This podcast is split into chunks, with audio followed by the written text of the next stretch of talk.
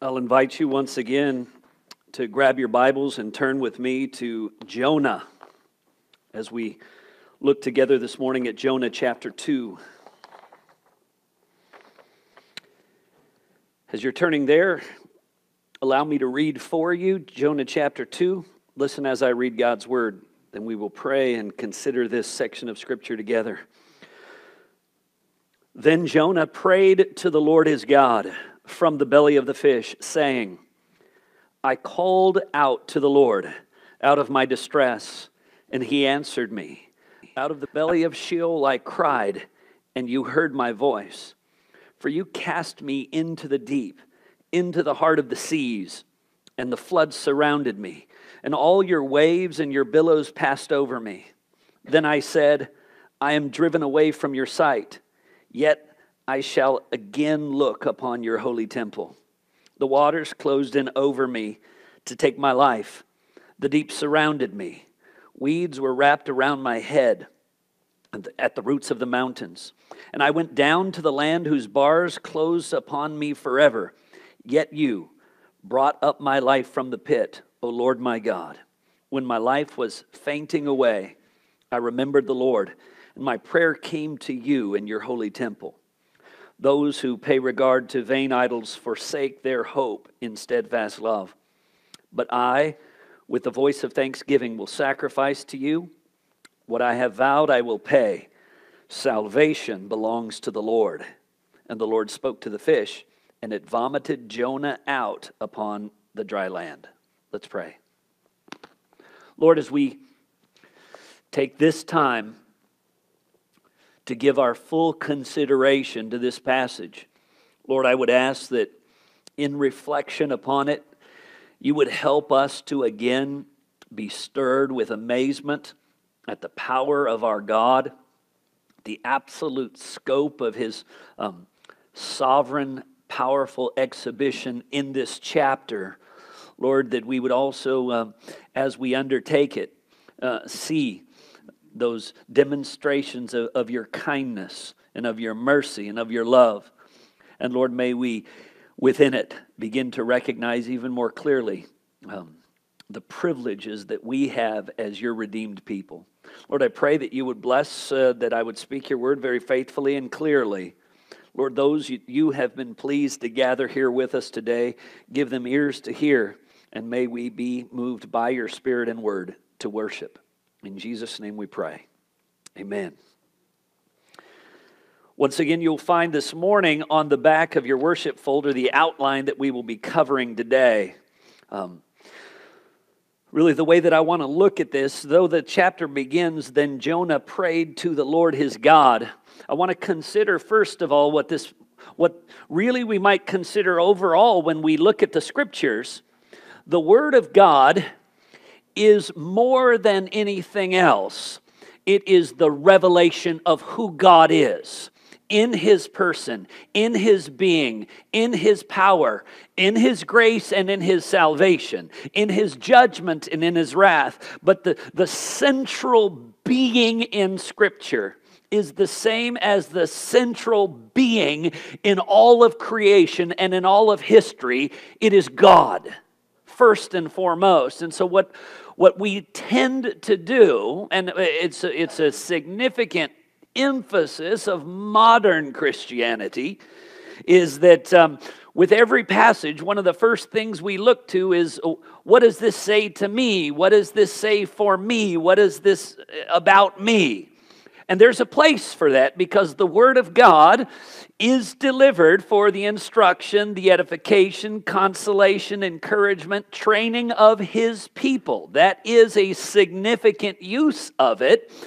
But when we go straight to uh, what should I do, and, and, we don't ask those questions, what does this reveal about God, we begin to kind of get Christianity upside down and we think it's all about us as opposed to honoring Him, glorifying Him, seeking Him, seeking His face, serving Him.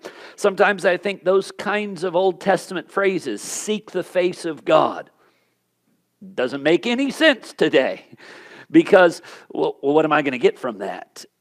You know, and ascribe to the Lord glory, ascribe to him the glory that is due to his name. But what do I get from that? It's not always about what we get. He's the one who deserves all glory and praise. And what I want us to do before we even consider the prayer that is in this section uh, of Jonah crying out to God, it's helpful to just kind of get a clear perspective on who is this God that he's crying out to? And what is the confidence that he can have, the scope of his prayers, even because this is God that he's crying out to. So, the first thing that I want us to look at, and it's going to draw us back to the preceding chapter and into this one, is that as we look at the power of God, is we look at God's sovereignty and God's control. I want to, uh, to draw you back for a moment in chapter 1, where the scripture is telling us, uh, uh, actually, we'll look at that in just a moment. Go down with me, if you would. In, in this passage, and we're going to read verse 3, it says this For you cast me into the deep and into the heart of the seas, and the floods surrounded me, and all of your waves and your billows passed over me. All right, it's easy if we just reading quickly to miss some very important things in there. Who does it say cast Jonah into the sea? God. Now, if you read closely chapter 1, who actually cast him physically into the sea? The mariners, they grabbed, those men, they grabbed a hold of him and threw him into the water. So then this, this is always the challenge with men, and as we struggle to understand that the majesty of the power of God and his sovereignty over all details in our personal providence, the things that happen, the things that we experience. Was Jonah wrong when he said, you cast me into the sea. Why, why did those men cast him into the sea? The lot that was cast that pointed to Jonah as the problem, who controls that lot? As we know, Proverbs 16:33, God controls that lot. So God pointed it out. God is the one who is who brought whose waves were they? your waves. Whose billows? Your billows. So all of the wind and all of the waves are not attributed, and, and I hope I don't offend anybody, to Mother Nature. Yeah, I don't expect anyone to be offended. But we hear that kind of language. Even the people personify uh, when there is bad weather, you know, nature is angry, the ecosystem, and we the, all this kinds of uh, fun things for people to say, but it really misses the reality, which is every wind, every wave at God's sovereign control absolutely listening to and obeying Him. Uh, the scope is we began to look at that. The, when, with regard to Jesus, when he had stilled, stilled the seas, uh, the, the cry went out like this from the disciples Who is this that even the wind and the waves obey him? When Jesus cast out demons from individuals, the cry went out, Who is this that even the evil spirits obey him? On and on. Who is this that he speaks with authority, but not as our scribes? And those are good questions. Who is this that says your sins are forgiven when only God can forgive sins? Who is this that makes the blind to see and the lame to walk? Who is this who raises the dead? And we have the privilege of being able to say, Son of Man, Son of God. And here we see that the emphasis His waves, His wind, and He cast. So even the acts of men, no, although men are responsible for all that they do, because God oft permits men for the purposes of the display of his judgment and power and wrath, permits them to carry out the evil desires of their heart. But none can do what God does not permit. And there's a, there's a wonderful recognition, which even we look at in the book of Job, and sometimes it strains our minds, but just because it strains our minds, we cannot cast it out we know that ultimately Satan is given permission by God to go to Job and perpetrate all of those atrocities, take all of his possessions, uh, bring to death all of his children, and all of that. And that is the activity of Satan that he could not accomplish when he desired until God granted him limited scope to carry out his evil desires. And Job's response to that was, The Lord gives, and the Lord takes away. Blessed be the name of the Lord. The, uh, the, the, our modern tendency, I think we get, go too far and miss that point. God gives, and the devil takes away. God wants to bless us, and the devil wants us to experience nothing but ruin and misery. And we, we develop this duality where the devil almost is the evil God, and sometimes he gets away with what he wants to get away with, and eventually God will fix it all. Eventually God will work it out and make it right. That's not true. Every single undertaking of the enemy serves the very purposes of God. God is sovereignly in control even of the evil events. We remember the things that stirred the heart of Judas. It says Satan entered the heart of Judas. But what, what Judas was doing, what the leaders of the, uh, of the Jews at that time were doing, what Pilate and Herod were doing was what? As we read Acts chapter 2 and Acts chapter 4. All that God's hand had purposed to take place. Wicked men handed him over. Wicked men nailed him to a cross. There, the scriptures indicate and even declare it. There's a sense in which his blood is on their hands. But this is what God had purposed from all eternity when the Lamb was slain. That book of the Lamb slain was written before the foundation of the world. As Isaiah 53 says, it pleased the Lord to crush him. So it was so, was it men or was it God? We're always asking those questions. Men are responsible for all that they do, but let us not miss out on the, the undeniable, constantly reiterated fact God is absolutely sovereign. And someone says, Well, what if uh, something bad happens to me and I can't figure out how God is going to work it for good? That's only because right now we're stuck where we're at. Sometimes the good is every evil that is done, God will display the perfection and power of his wrath in final judgment against that. Maybe that's the good that you will be able to enter in to glorifying God by standing there and say, Vengeance belongs to the Lord. Remember, scripture says, Vengeance is mine, says the Lord. We get to say those things. We're going to get to see in this chapter again that wonderful refrain of the scriptures salvation belongs to our God. But we oft forget another refrain vengeance belongs to our God.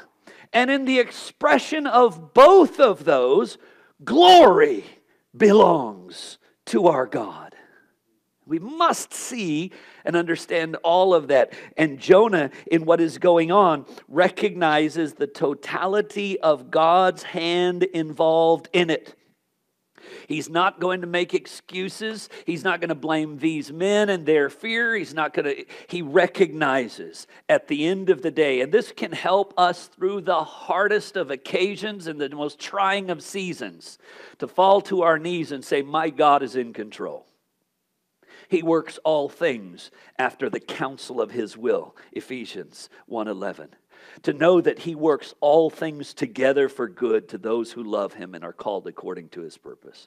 Romans 8:28. When we know those things, and it's time that we know them with faith and a firm confidence, one that, that has the experiential power of calming the soul pulling us back from the ed- edge of anxiety. How oft the scriptures say, do not be anxious. For those who are in the M'Cheyne readings and you're reading through uh, Matthew chapter 5 through 7 this week, have again begun to see that do not be anxious. Do not be anxious. Do not be anxious. And you and I, in most of our experience, what kind of begins to creep up on us from within? Oh this is going on this is going on this has happened that's happened how I, this is beyond my control i don't know if i'm going to have enough time and, and before we know it where are we at? Yeah we're in the land of anxiety. You know and, and the way out of the land of anxiety actually isn't to run to try to get out of it. It's just to look up and realize hey wait a second these things will not be my utter ruin. They can't because I am His. And it goes on to not only see it in the wind and the waves, but we see it in the great fish. In verse 17, it says this of chapter 1 The Lord appointed a great fish to swallow up Jonah. Now, some of the older translations there say the Lord prepared which doesn't right, rightly convey the idea. God took one, uh, the fish were already made. God assigned one of them the right size, the right shape, to be in the right place at the right time to make that catch as Jonah was thrown over the side. I mean, if, if, you, if you begin to weigh in there all of the variables, that's interesting, isn't it? The, just the, the, the purposes of God so perfectly working that out. Now, I will tell you this there has been far too much effort from scholars to figure out exactly what kind of fish this was. A traditional way of saying it was whales, and then people, this is not a reference to whales technically. The literal phrase is great fish in word in heap this is going to mess you up for a moment but come past it with me. The hebrew word for fish is dog. So think about that for a moment. Uh, not catfish but dog. And so here here you, here you've got this fish. Now some it, that can be a reference not only to fish but to almost any seafaring creature. It has a breadth of expression. Some say, no, this was a sea monster, and, and, and get on and on about. And then there is scientific investigation as to what type of fish is sizable enough to swallow said man and to house him conveniently and to be able to give to him sufficient air and oxygen so who what kind of fish has enough air in his belly to be able to do and and they begin doing all of those things but be careful because I might ask this what kind of water is necessary for Jesus to walk on it? It, it, doesn't have to be a fish that ordinarily you could breathe inside of. When we're dealing with the miraculous, be careful. Sit, be astounded, be amazed, recognize uh, such things don't happen. Uh, the, the point isn't, and, and I guess this is part of the problem. Men are they're trying to fight so hard to figure out how he could have survived for three days instead of the simplicity of recognizing how astounding that God preserved him alive for three days. Got to find a natural explanation for it because, come on, the supernatural. And again, I, I think as yet, no one's been able to run the test. Find the right fish, stuff something into its belly, catch it again three days later, and see if it's still living in the gut. Uh, you know, because that's that's a mess to figure out. And I don't think that's the focus of this. Uh, who thinks when they're reading this passage, you know, we've got to figure out more about this fish? I mean, until we understand what kind of fish this was, we'll never understand what we're supposed to learn from this passage. Does that make sense? No, the fish as, is a servant of God. So there are some who, who say it's a shark, a special kind of shark with six rows of teeth that could retract and send his teeth at will. I was like, wow, that's interesting. Well, but as many stories as you can come up with, all we know is that it was a sea creature and it swallowed him. And the, and the emphasis isn't on the fish, the emphasis is really on God Himself. Who appointed the fish? The Lord appointed the fish. Jonah, when in the belly of the fish, cried out to the Lord, chapter 2, verse 1. And then verse 10, the Lord spoke to the fish. There's not a single verse that mentions the fish that doesn't also mention the Lord. You know, and I'm just going to throw this out there to you. In general process, what do you think is ultimately going to be more important in various conversations and sentences?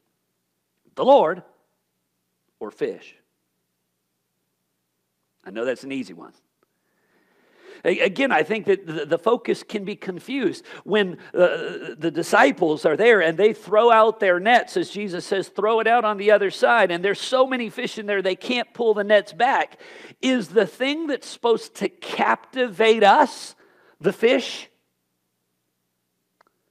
oh there were this many fish we estimate if the if the if the boat was sinking it would have to be this many pounds of fish and and uh, no no no they were not, a, it wasn't the fish that was the transformative thing. When that happened, what was the response of Peter? Do you know? Oh my, I am unclean. Go away from me, Lord. He was not in that moment, absolutely, his mind is caught up in the fish his mind was amazed at the Lord. When Jesus resurrected from the dead and came again to the seaside and again told them to throw out the nets and they pulled back in the fish, they recognized that it was the Lord. And what immediately did, did Peter do? He jumped in the water and he swam to shore because the most important thing was not the fish. We remember in the calling of, of uh, Peter and Andrew, they had just come in hauling in their load. And Jesus said to them, Follow me. And immediately they followed him, leaving their boat, leaving their fish, leaving their nets. With James and John, it also was leaving their father.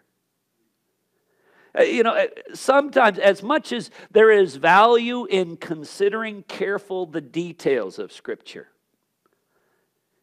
sometimes I think we get so caught up in the in some of the details that we fail to recognize all of those details are things that are designed to point us to the excellency, the glory, the power, the majesty of God.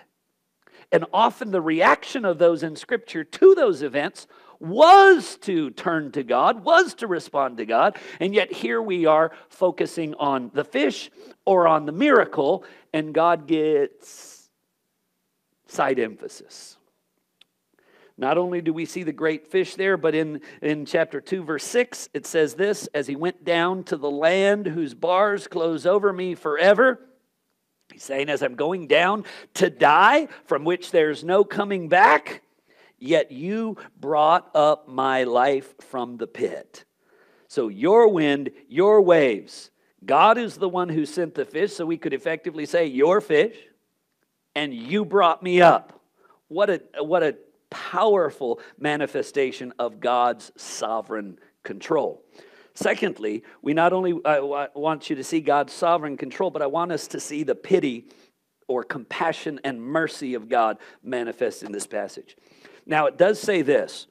In, uh, if you look with me in verse 8, it says, Those who pay regard to vain idols forsake their hope of steadfast love. Or, older translations, forsake their mercy. Or you forsake your mercy. Now, the, the challenge there is because it is a rich word in the Hebrew. It's that word chesed, which The, if you go from one translation to another in the English language, so many of them render this word differently. And some translations will render it different in one place and different in another place because it's such a complex word. The ESV here speaks of it as the steadfast love. This word is also commonly in the New American Standard translated loving kindness. Most predominantly, the King James translates it mercy. And, and when you look at steadfast love, loving kindness, and mercy, the, those are significantly differently nuanced words. And you really need to kind of pile all those together to get a sense of chesed. It, it, it, carried often with it in certain old covenant contexts those that God had bound himself to in covenant love and loyalty. I mean, and that included his, his mercy, his patience, his long suffering, his compassion towards them. It's just such a rich and big word. So it's nice to, uh, for those who study it, to see all of the ways that these men render it and then really study that word and recognize the reason why the translators of various translations can't agree is because that word it's too much for a single phrase in English to really carry the scope of it. Because remember, in this circumstance, why is Jonah in the belly? What brought him to this point? God said, What? Arise and go to Nineveh. We had looked last week, God gave wonderfully clear and concise instruction. There's no doubt exactly what God wants from him. And what did he do? He thought not only is he not going to do it, but there are ways of there's ways of not doing things.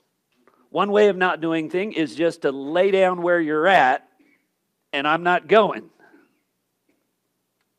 Another way, he's not only not obeying, but he is overtly rebelling which disobedience, in a sense, already has rebellion linked into it. But he is actually getting in a ship to what? Go the other way.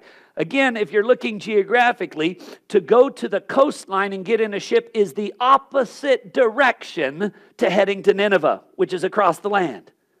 So he's, he's not only not going where he's supposed to go, he's going in the opposite direction of what God calls him to do would it be, would God have every right to punish him? What are the wages of sin?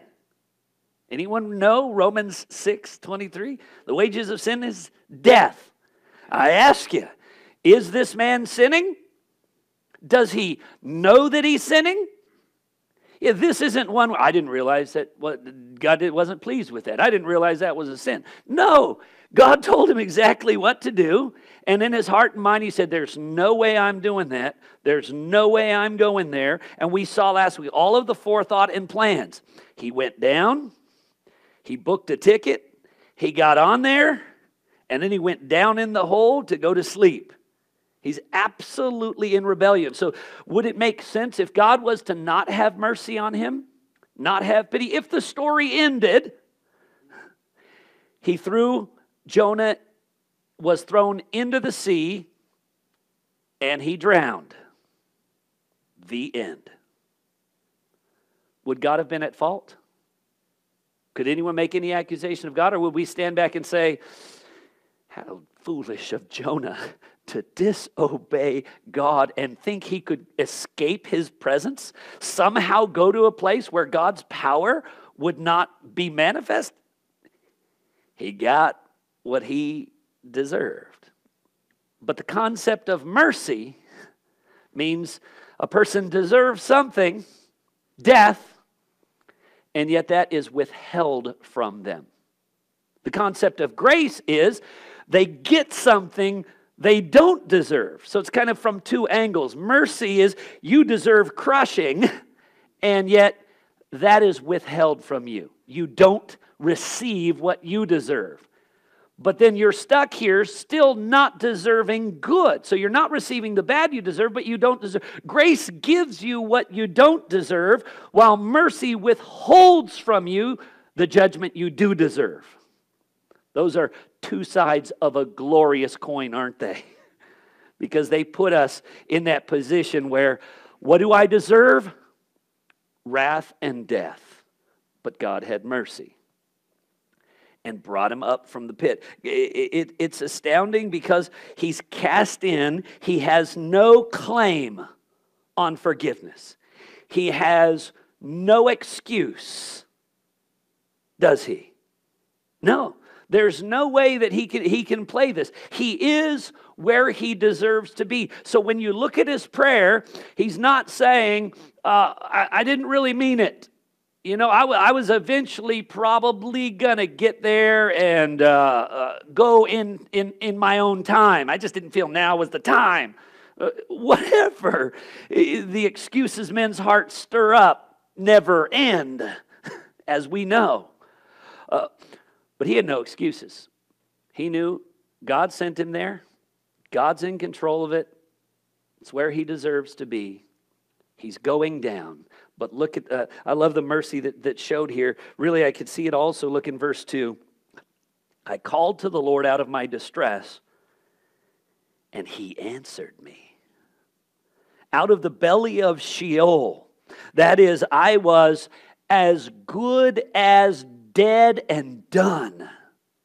There was no coming back. I was where I deserved to be, and I was absolutely hopeless to deliver myself. I was as good as dead. And then what did God do?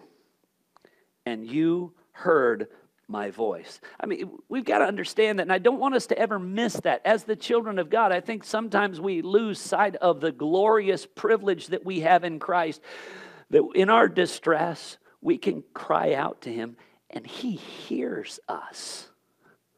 We have, we have done everything in our lives that he would be right, as he says sometimes to the children of Israel, as they have lived out their wickedness. The scriptures refer to times where he says, When you cry out to me, I will not hear you. As you have turned your back on me, I have turned away and will not listen to you when you cry. Somehow we, I think, live in the, in the pleasant presumption that God owes us a hearing. I mean, He's God, He has to listen to prayers. That's His job description. No, it's not His job description.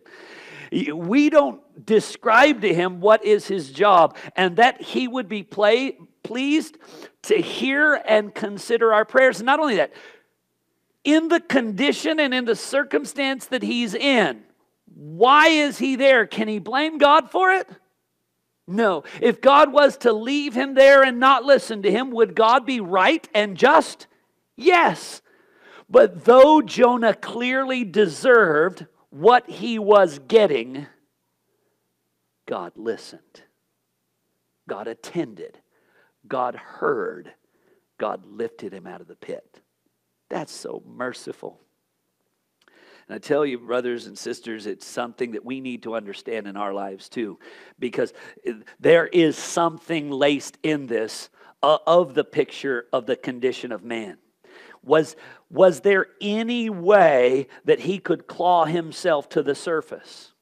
Was there any way that he could deliver himself from that fish? Now, just so you know, how long was he in the fish?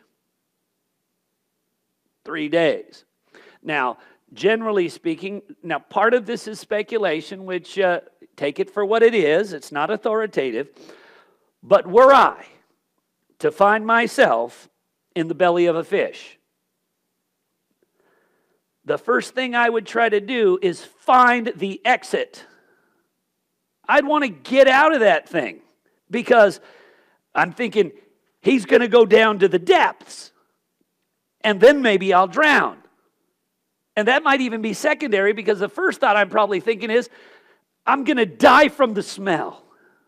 It's unbearable. I mean, he is in just a horrible place. And it seems that even in, in the sense of it, it doesn't, when he's describing it, he goes down and, and bars are closing over him, roots of the mountain. It seems like there's a bunch of other muck and mess that may be in there entangling with him.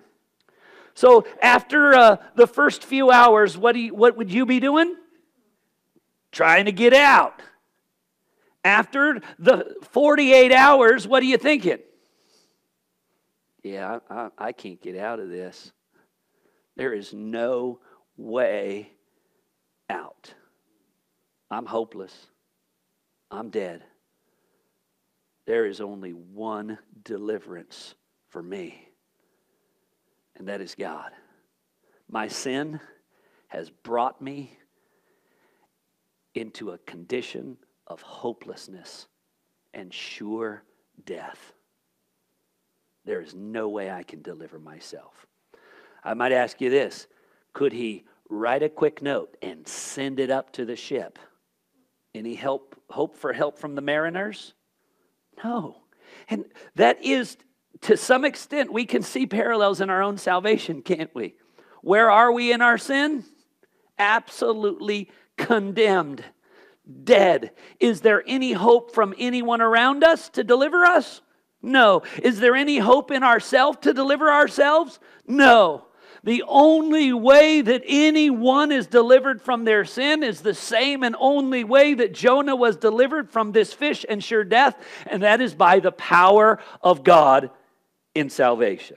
Now, again, he's going to say that at the end of verse uh, 9 salvation belongs to our God.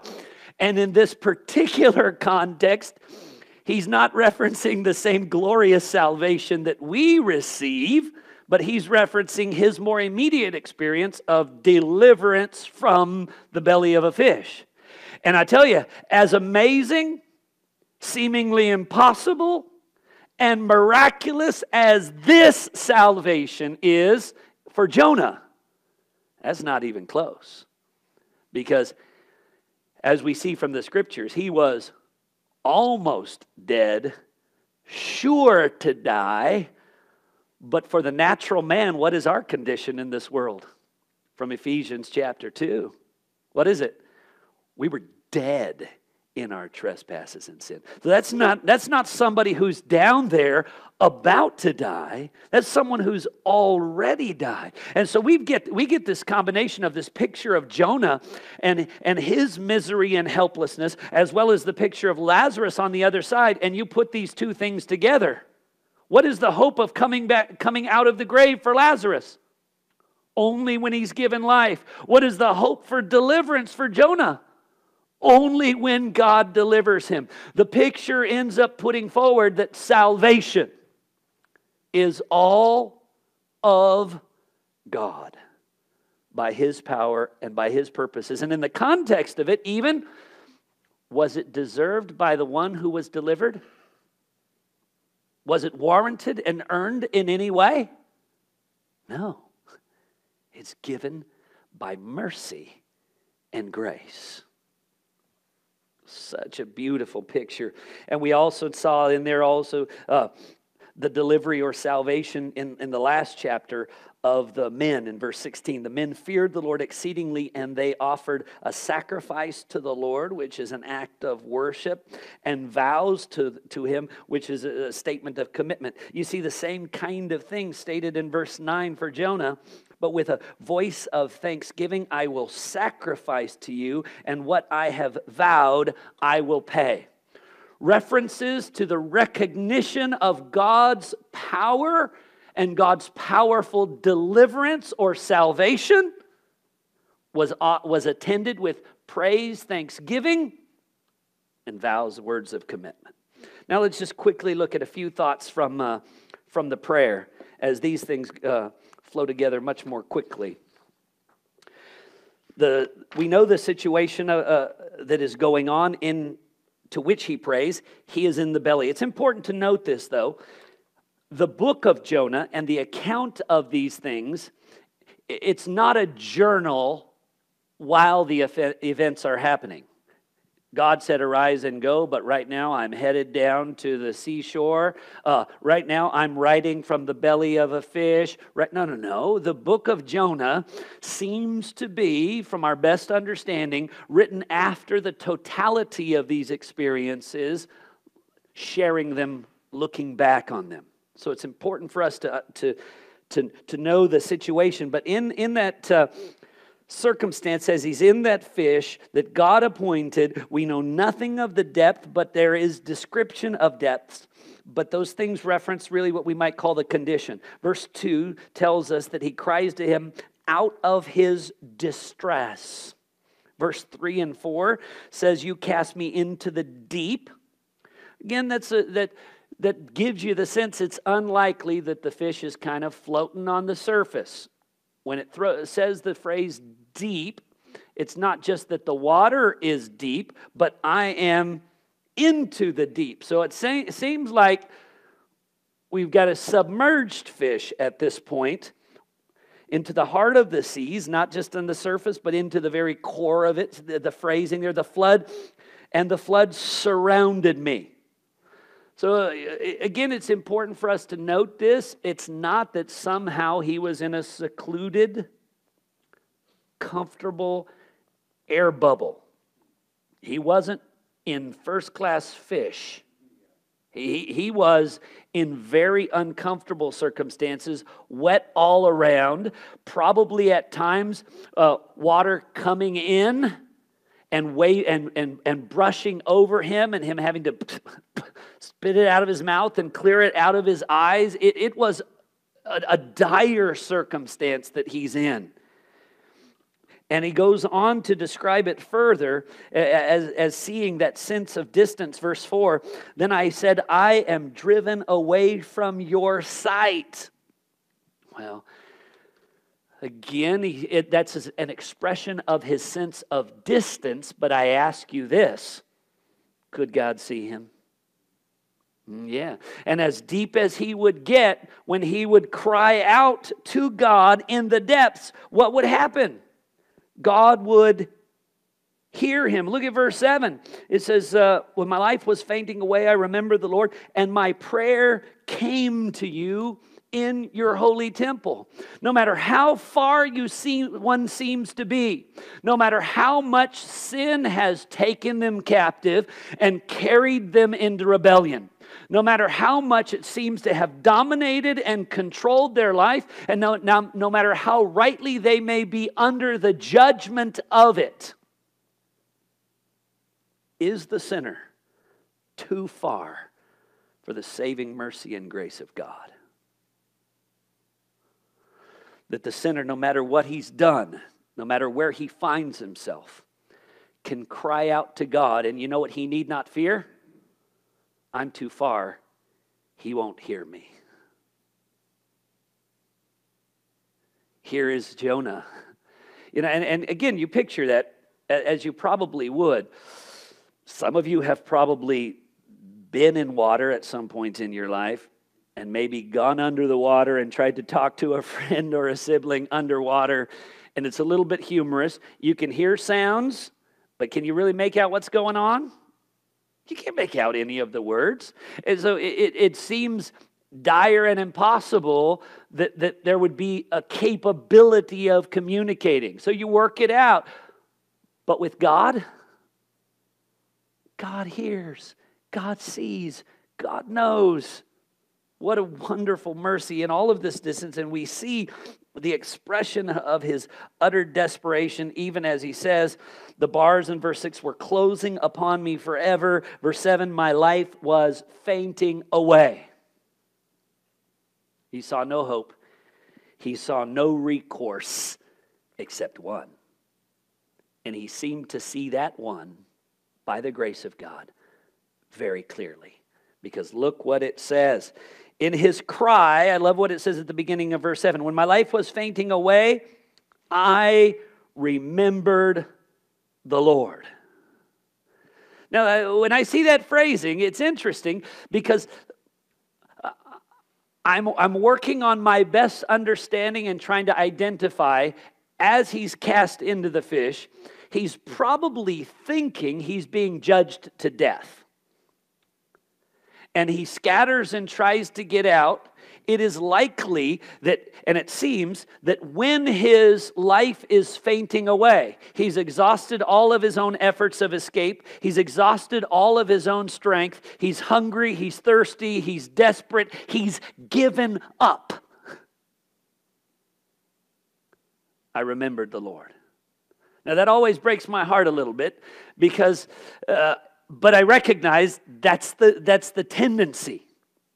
Even David speaks of times that he did that, going into heaviness of heart, going into despair, and then crying upon the Lord. But I ask you this should he be waiting to likely the second and third day when he's about to die to remember the Lord? Or when he's cast in there, should he be thinking of the Lord already? God, you have brought me here. You alone can preserve me here. You alone can deliver me from here. You alone can give me the strength. Uh, how often is it that men's tendency is when all else fails, cry out to God? Um, you know, and what's, what's amazing is that when men even use that methodology, that, that God would listen and wouldn't say, You didn't cry out to me first. You tried to get help from Him, you tried to deliver yourself, and now that there's nothing else works, now you want my help? God is so much more merciful than we might be in, in that kind of circumstance. But I, I just want us to, to, to bear in mind this, and, and we, I hear this, and it creeps into our Christian language, and God help us to fix it, you know, regarding certain things. Somebody is terribly ill, or, or um, the phrasing sometimes goes like this There's nothing I can do, so I'll just pray as if, what? Since there's nothing I can actually do, I'll just pray, as if that's a afterthought, a secondary thing, a lesser participation, a lesser involvement, a lesser help. You know, like the like uh, if a missionary is going somewhere overseas, and someone says, "Look, I." Uh, hand to mouth every day we don't have anything that we can give you, but financially, but we'll pray for you. Do you imagine the response of the missionary is going to be, well, if you're not going to give me anything, don't bother praying for me? No, I'll tell you, my experience is, is uh, yeah, if somebody's going to be given money but not praying for me, keep your money.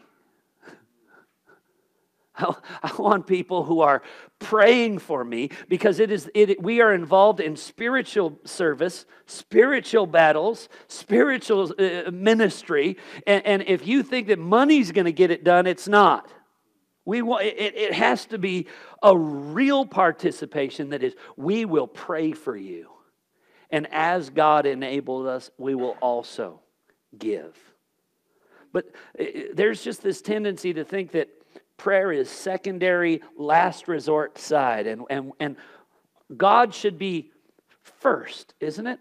When I was dying. No, no, no.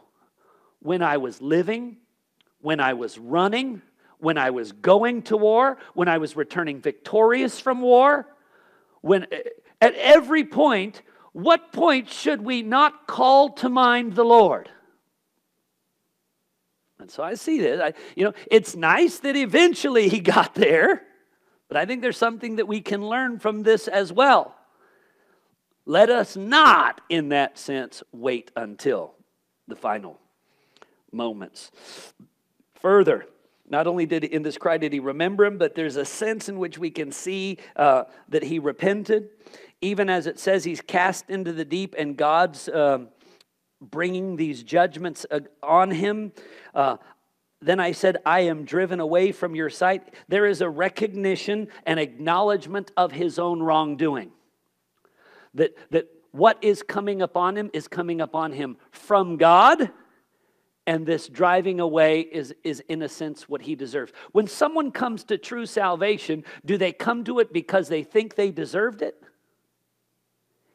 If someone thinks that, that they rightly deserve the salvation that God gives in Christ, I ask you this do they know the salvation that God gives in Christ? Because in the understanding that the Spirit brings in the proclamation of the gospel, you know one of the things that it works within us? A clear recognition that we are unworthy, undeserving, and can contribute nothing of our own good or, or gain to our salvation. We are dependent wholly on His mercy and grace for deliverance. And we see there's a recognition of his condition, and we see that he received. He cried out, and God heard, and God delivered him. And see also with me his confidence. It, it, though in verse 4 it says, Then I said, I am driven away from your sight. Yet I shall again look upon your holy temple. Now, linguistically, there's some things in there that cause some translators to say, nah, he's not expressing hope at that point because there's so much other despair going on. You know, that, that you've heard me, he, he clearly knows after the fact, but I, I want to see that in this passage, I don't think it's laced exclusively with despair. Laced in with his despair seems to be this clear sense on the power and purposes of God. Because look what it says when the bars were closing down on me you lifted my life from the pit. Verse 8 says those who pay regard to vain idols forsake their hope of steadfast love here he's looking at this really it's a simple notion everyone who will look to something else. Now, some translations there don't, don't say vain idols, they say worthlessness. Okay. Uh, but the phrasing here, it's like all of, remember all of those prayers that were being made up on the ship and how effective they were? Should he now, uh, since time is going by and immediately God not delivered him, should he move on to cry out to something and someone else? No, he recognizes it. God is the only one who can deliver. There is not mercy, there is not steadfast love, there is not hope to come from any other quarter, from any other place. It's from Him or it's not coming. He delivers or I don't get it. There's n- everyone who will turn their hopes to anything else they think is powerful and can do it is going to find out they went to that which does not and cannot work because God alone delivers. And so we see his confidence as he that he will look on the Lord, that God is the one who lifted him up, that God has set his love upon him in an expression of loyalty, mercy, and grace, so that he cries out, Salvation belongs to our Lord. Again, we see in the book of Revelations that's the cry of the saints, and oh, that we get this. There is not a part that Jonah contributed. Jonah did not somehow tickle the right place that was going to cause an occasional sneeze in the fish that would send him out. Is that what happened? No. How does it end? Verse 10 says this The Lord spoke to the fish. And what? It vomited Jonah out on dry land. Even that, if you think about it, the location that the fish was to collect him, the location that the fish was to eject him. Do you think, practically speaking, if he had sent him back out in the midst of the seas, that this guy would be doing much swimming. Three days without food, having already worn himself out in despair, ready to die. So again, his only deliverance is what? He needed to be fully delivered and brought from the despair to have his feet on solid ground. God had to totally deliver him, not partially deliver him, or he was still done. And God did that. Now, a lot of people say, well, I don't understand how that happened. I mean, how, how did he send him 10 meters? Uh, how far did. I don't know. For all I know, the, the fish himself went all the way up on the shore and, and he was done. That's it. He lay there and, and he never went back out or waited for high tide. I don't know the details. All I know is this man needed full and complete deliverance that set him on solid ground, that was all the working and strength of another and not another man, but only what God Himself can do. And He did. He delivered him straight to that land. And we see that conviction.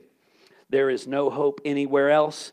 And we see then the result of that, what is always the result of salvation is a response of thanksgiving, an expression of worship, of which sacrifices of thanksgiving are, uh, and I will pay the vows that I've committed.